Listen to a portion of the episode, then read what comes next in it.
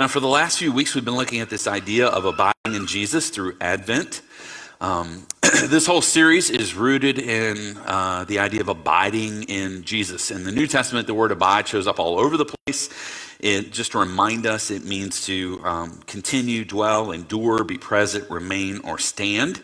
It shows up mostly in the Gospel of John and in First John. Uh, John loved this image of abiding and remaining or making your home. It's where we get our word abode from, right? So, uh, making your home with Jesus. And we wanted to focus on that during the Christmas season. Uh, now, nowhere does this word show up more in a brief uh, section than in John 15, which I preached on a couple months ago. But um, just 10 times in the first uh, half of the chapter, uh, it shows up. But just verses 4, 7, and 9, you can hear Jesus say, Abide in me, abide in my word, abide in my love. And that's the hope for us this Christmas season that, that, as we think about the coming of Christ, that Christ came not so simply so he could be with us, but that we could be with him, that we could know God. Um, there is no other religion in the world where um, the, the, that God came and, and, and entered this world among his people. The closest thing is sort of the Roman idea where they kind of came and hooked up with some women along the way to produce half god demigods, right? Um, it was never about being with the people and actually knowing and experiencing life with them. Um, I'm going to throw something out I don't do this very often. Uh, I'll, I'll, be honest with you, about 95% of Christian media is really bad. Um, I don't doubt the heart that's behind most of it, but it is not produced well, not uh, written well. And so um, I think it might be fine in, in, certain circles to enjoy that, but I think generally as something to endorse, it, it can be uh, a bit troublesome. But I have been blown away with The Chosen. If anybody, I know your crazy Christian aunt has been posting about it on Facebook. Um, and you're like, oh, I'm definitely not watching that. Um, trust me, she's not crazy on, on this, right? On this, actually extremely well produced. Uh, it's, it's, uh, I just find my heart drawn to the person of Jesus through this uh, in some beautiful ways. So I encourage you to, to, pick that up, start watching that. It's on uh, Amazon Prime right now, at least the first couple of seasons. So uh, encourage you to, to look at that. But the idea that Jesus actually came in human form and lived among us, that we could know him, we could, uh, we could have a personal relationship with him and experience his presence in our lives, is, is mind blowing. Um, and he gives us these crazy promises in connection with this, like in verse 7. I just read a part of it. But if you abide in me and my words abide in you, ask whatever you wish, and it will be done for you. So there's this idea that abiding, you're abiding in Jesus, you're walking with Jesus, you're in such communion and communication with Jesus that when you feel led in your heart to ask for something, He's like, that's my heart. Because we're walking together, we're lock arm. We, when you see a situation, you see a need, an opportunity for the kingdom of God, for, for God to be glorified, and you pray for that, Jesus' heart is with you in that. And He will, I believe, answer that prayer. May not be exactly how we think, but He will answer that prayer. Now, when you talk about prayer, there are a few things that pastors can bring up in their churches, at least here in the United States, that will immediately create senses a sense of disappointment, guilt, shame. I should probably pray more. I, just to show the hands in here, okay? So just honesty time, the safe space. Okay, safe space. I am raising my hand. See this hand? This is not an example to like, you should raise your hand this way, but I'm raising my hand. How many of you think you should pray more than you do? Okay. Safe space, right? So we're all in this together. Here's the thing I want you to understand. As we talk about prayer today and we talk about this idea of abiding in Jesus through prayer, I'm not talking about um, guilting you into it. I'm, and I'm not talking about adding to your schedule. Everybody in here is busy. Everybody in here has a life that's jammed up with activities. I am talking to you about reallocating or realigning your schedule with Christ in a way that leads you to be able to pray more. Now, one of the things that the Lord helped me to do was to look at my thing on here. It's called the Screen, screen Time app. Um, now, again, I'm going to be honest because uh, Lord really called me to do this. I looked at this to see how much time I spent on Instagram and Twitter last week just on my phone, and it was almost four hours. Four hours during the week. Now, some of you are like, "Well, that's a day for me." Um, I'm not. We're not comparing, okay? Yeah, um, but I, but it did make me think about the fact that I don't remember a lot of that time, and I don't remember a lot of that time being very productive. I don't remember finishing something going, man, I just love Jesus more right now. I just love him. Just want to serve him. Just want to see his kingdom come in my life now after scrolling through reels on Instagram. Yeah. Uh, now, I'm not saying it may not have a place in your life, but I would encourage you to open your phone. I know most of us ignore it. Open our phone and look at that screen time app.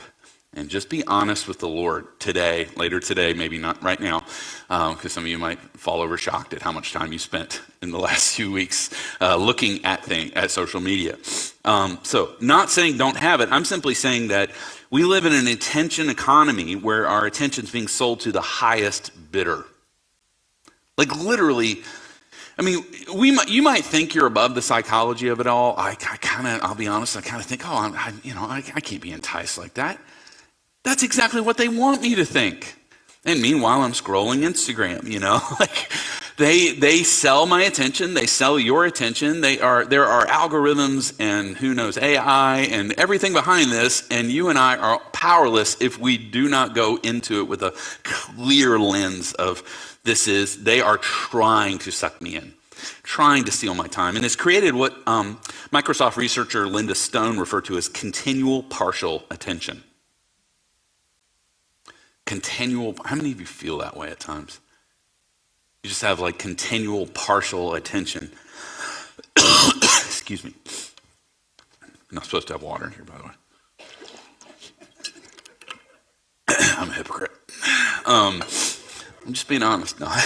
um, I need that, or you, know, you hear me cough the whole, ser- whole sermon. I feel that way. But prayer in this, this attention economy, continual partial attention, are at war with each other. They really are because they will, that, that continual partial attention will not crowd your, uh, and, and attention economy will not crowd out your job, right? Hopefully it doesn't. If it does, you're not going to last very long at your job. But most of us know how to turn it off to actually do our work. Most of us know how to turn it off to go to bed. Most of us know how to turn it off to go take a shower and do things that are essential to life. So, what ends up getting sacrificed? Things that we don't feel are as important. And prayer is one of those things. and it's important to see how these two are at war with each other. Augustine said, Prayer does not seek to draw God toward us. He is closer than we are to ourselves. Its purpose is to bring us close enough to Him to dialogue and to make us aware of His nearness. So, what happens when we have this continual partial attention at, at, the world and, and we're being pulled over here and we're trying to go, okay, yeah, I should probably pray some. I'll try to, okay, God, like, you know, help me with this today. Um, and we go to God like that. We're missing what the purpose of prayer is. Again, not asking you to add anything to your life. I'm asking and encouraging you to cut down on things that aren't actually life giving. Create the space in your life. Jesus did this in his lifetime, and he models this for us in Mark chapter 1. We're just going to read verses 32 through 37. I'm really going to focus on verse 35, but I want to read the context here. This is Jesus' beginning of his public ministry. And he's just, he's been out healing and doing all kinds of stuff. And verse uh, 32 that evening at sundown, they brought him to him all who were sick or oppressed by demons, and the whole city was gathered together at the door. And he healed many who were sick with various diseases and cast out many demons. And he would not permit the demons to speak because they knew him. Now, pause there. What do we know right off the bat? That Jesus has been all day healing, preaching, teaching, uh, and casting out demons. And now it's evening, and what's happened? People are still coming. And the impression here in this text, the way it is, is it, it went well into the night, right? Way after dark. Verse 32, that evening at sundown, uh, sorry, verse uh, 35. Rising early in the morning, while it was still dark, he departed and went out to a desolate place, and there he prayed. And Simon and those who were with him searched for him, and they found him and said to him, Everyone is looking for you. This is the word of the Lord. Thanks be to God. So we can't abide in Jesus if we aren't in prayer like Jesus and with Jesus. What we see here in this passage, three very simple ideas from Jesus' experience that are for us as well. Uh, he was busy, Jesus was busy, but he retreated, and so must we. That's the first point. Jesus was busy, just like you, right? I know you're thinking, well, he doesn't have my schedule. Yes, but you also aren't Savior of the world. So I think he was thinking about more things and had more things on his plate, and more things, honestly, good things that he could have done, right? One of the interesting things about Jesus' life and ministry is he didn't heal everyone in Israel. He didn't go to every town. But do you think he was aware of the needs in those towns? Do you think he was aware of the people that he didn't get to heal? Sure, he was. Jesus had those people on his mind and on his heart, and yet he retreated. This was an incredible time of growth in his ministry. He healed people, cast out demons. Many people were flocking to him, desiring to hear him and see him. and it's interesting when you and I are uh, in periods of growth or productivity, advancement in our careers or school, what do we tend to do? Do we tend to pull back and take time to retreat? Or do we press in and work harder? We press in and work harder, right? We, we, we get more, fo- more laser focus. Here's the opportunity. Here's the project. Here's the program. Here's the grant. Whatever I, it is, I'm going to do this. I got to pass this exam. I got to do this thing. So we got we have a laser focus and we push everything else aside, including rest and solitude and prayer. But we find Jesus doing just the opposite. The busier he gets, the more he unplugs and gets downtime. He was no doubt busy and exhausted. That was one of the interesting things about the um, Chosen. I'm not going to like tell you about all the episodes or whatever, but I mean it's kind of the Gospels. But um, but one of the things that was really interesting, they showed Jesus really one episode really really tired, like really exhausted. Like he had been healing and doing uh, with people all day long, and he literally stumbled into camp late at, at dark, and uh, he actually had blood on him, not his blood, but like somebody he had healed. He just collapsed in his tent, and I just go, okay, so he got tired too. He, in those moments, chose not to say, Well, I'm also divine, so I'll just use all that divine power to overcome my physical weakness in that moment.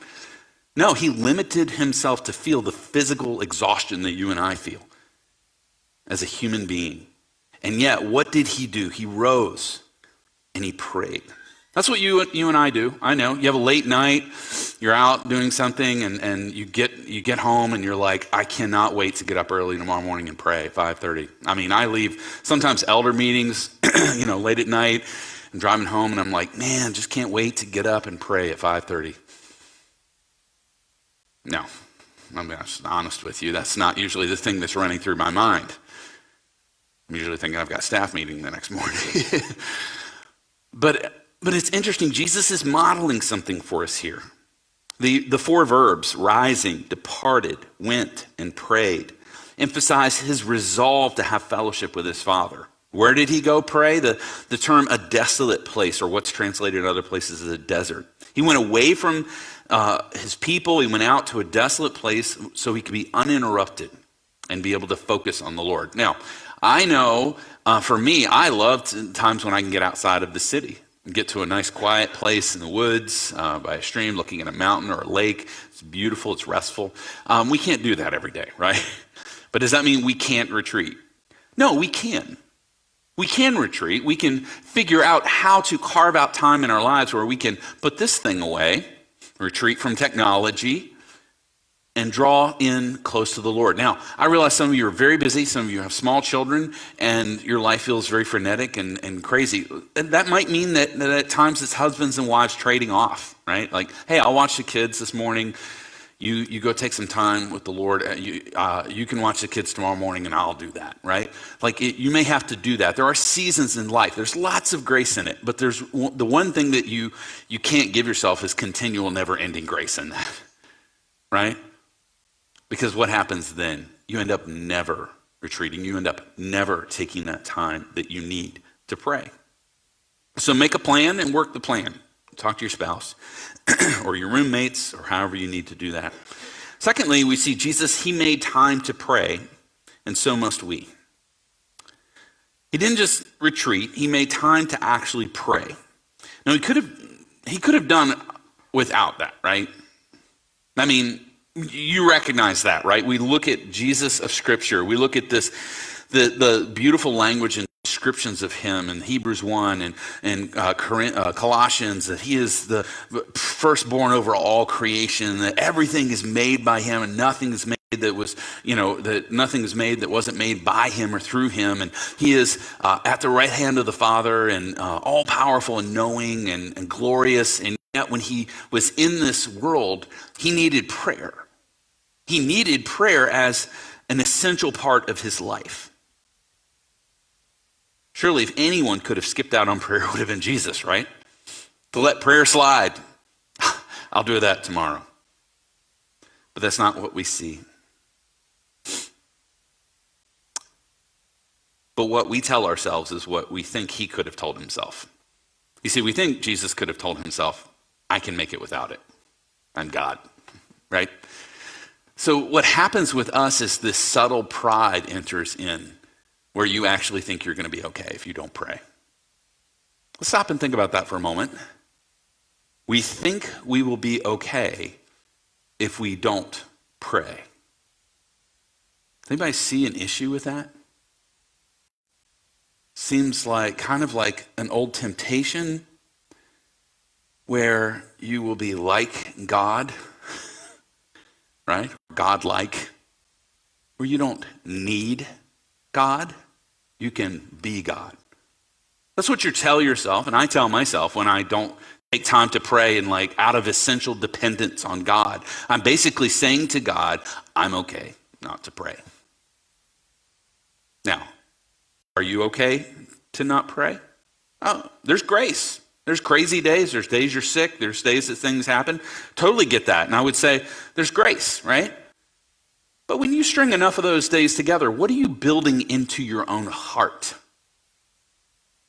You are building pride. You are sowing into your own pride and self sufficiency. And your, I would argue, again, going back to the Garden of Eden, your own bid for independence. You take yourself from being dependent on God to going, I'm not so dependent on God. Not so dependent on God that I really need to pray today. And that's why I would say the subtle danger of our culture and the subtle danger of our attention economy is that can begin to build in our lives. Jesus gave up sleep to pray. In history, the great saints and great times of of awakening in church history have been times when people prayed. Sometimes that 3 to 6 a.m. prayer time was, was huge. Other times it was, you know, that 6 to 12 uh, uh, till midnight prayer time became an essential part of the church. It was interesting when I, um, I read on the Great Awakening, Second Great Awakening here in Boston, Charles Finney in the late uh, 19th century uh, when he was here, he, God was moving across the city. And I know it's hard to imagine. You're like, well, of course, it was a Christian city back then. Not really. If you know, we, we tend to think anytime kind of before this was a real Christian time in U.S. history. If you study U.S. history and religious U.S. history, it wasn't. There were periods where you could count the number of Christians on Harvard's campus with one hand in the early 1800s.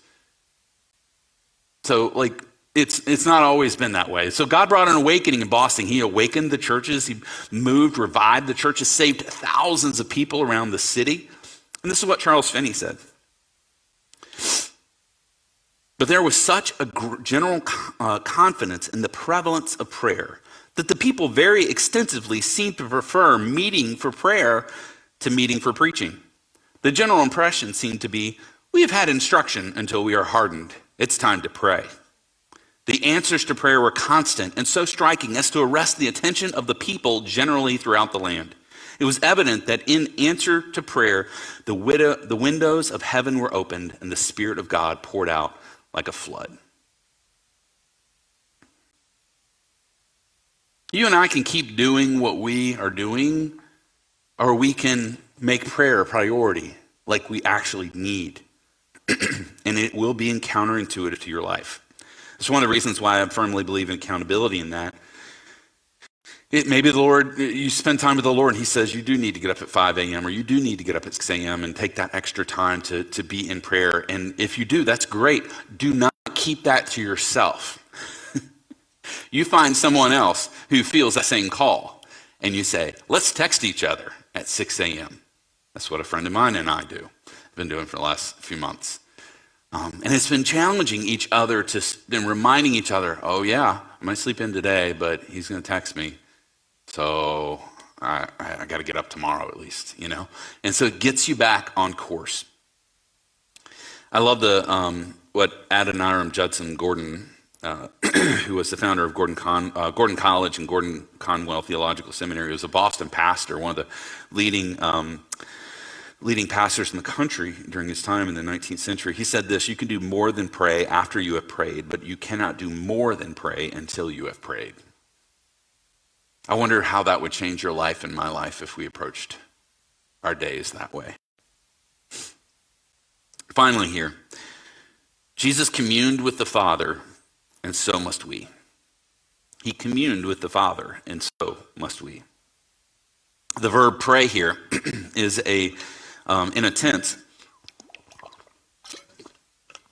that suggested early the early morning hours that Jesus spent hours in prayer.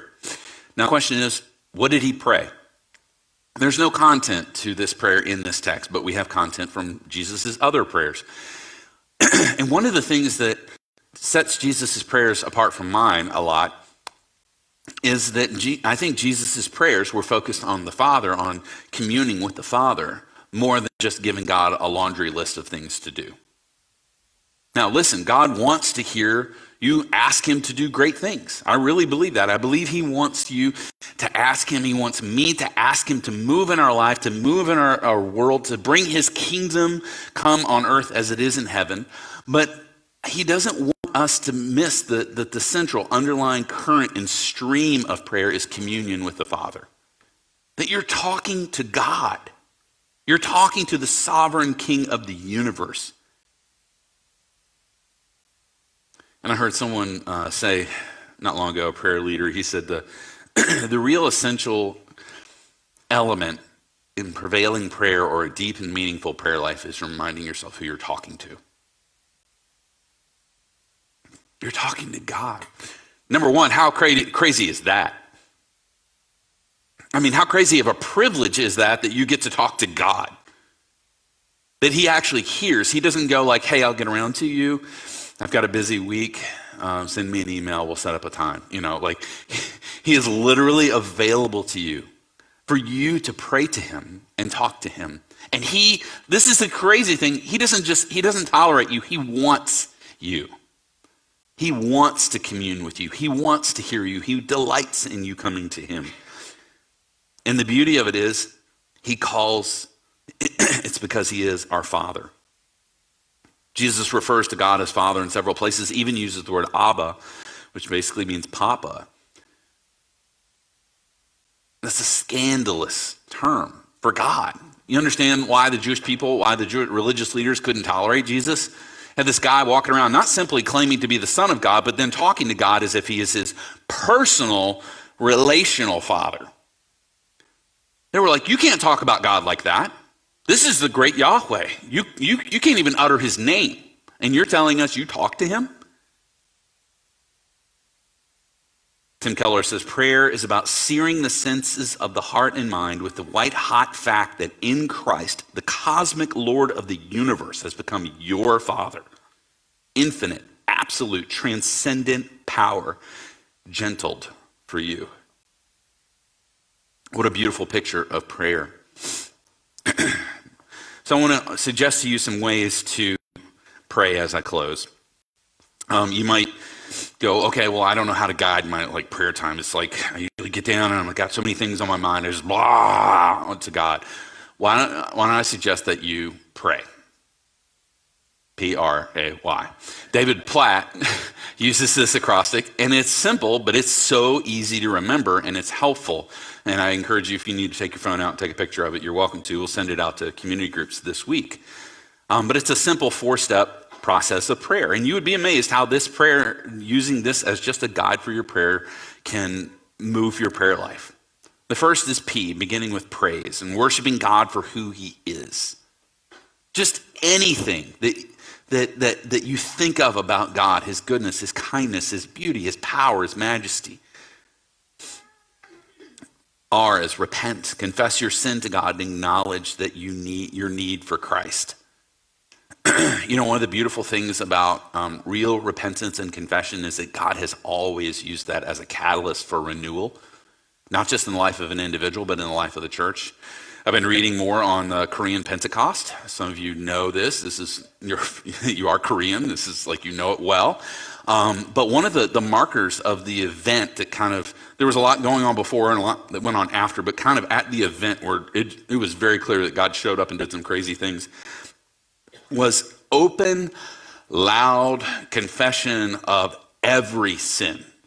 Pastors, these were pastors, confessing their sins in, in a room of hundreds of others about their own deep, ugly sin. The guy who's writing the book said, I hope to never be a part of this again, unless God is at, at work, because I was hearing pastors confess things that really gross. Confession Take that time to confess to the Lord. Be honest with Him. Ask, petition for specific needs in your life and the life of others. This is your kingdom come, your will be done on earth and in my life as it is in heaven. And then finally, yield. Surrender your life to following Jesus wherever and however He leads you. This is important. Not just to end your prayer time, God, do this, please do this, please do this, please do this, would you do this and do this? Okay, thank you, amen but to actually close your prayer time by saying, Lord, I said, go about my day, I go about what's ahead of me. I yield myself to you. I surrender myself to you. I love uh, Jackie Hill Perry said, It is only the surrendered person who will know what it means to truly be free. Because freedom is found only in Christ. And by, by yielding yourself in prayer as you close, you step into freedom for your day. So I'm going to ask you to bow your heads and close your eyes. Just take a, a moment to be honest with the Lord about your relationship with, with Him through prayer. Have you been seeing God as a someone to give your laundry list of things to do? Or have you really sought to commune with Him, to know Him? Have you allowed your attention to be stolen for people making money off of it? Rather than hours and time spent in prayer.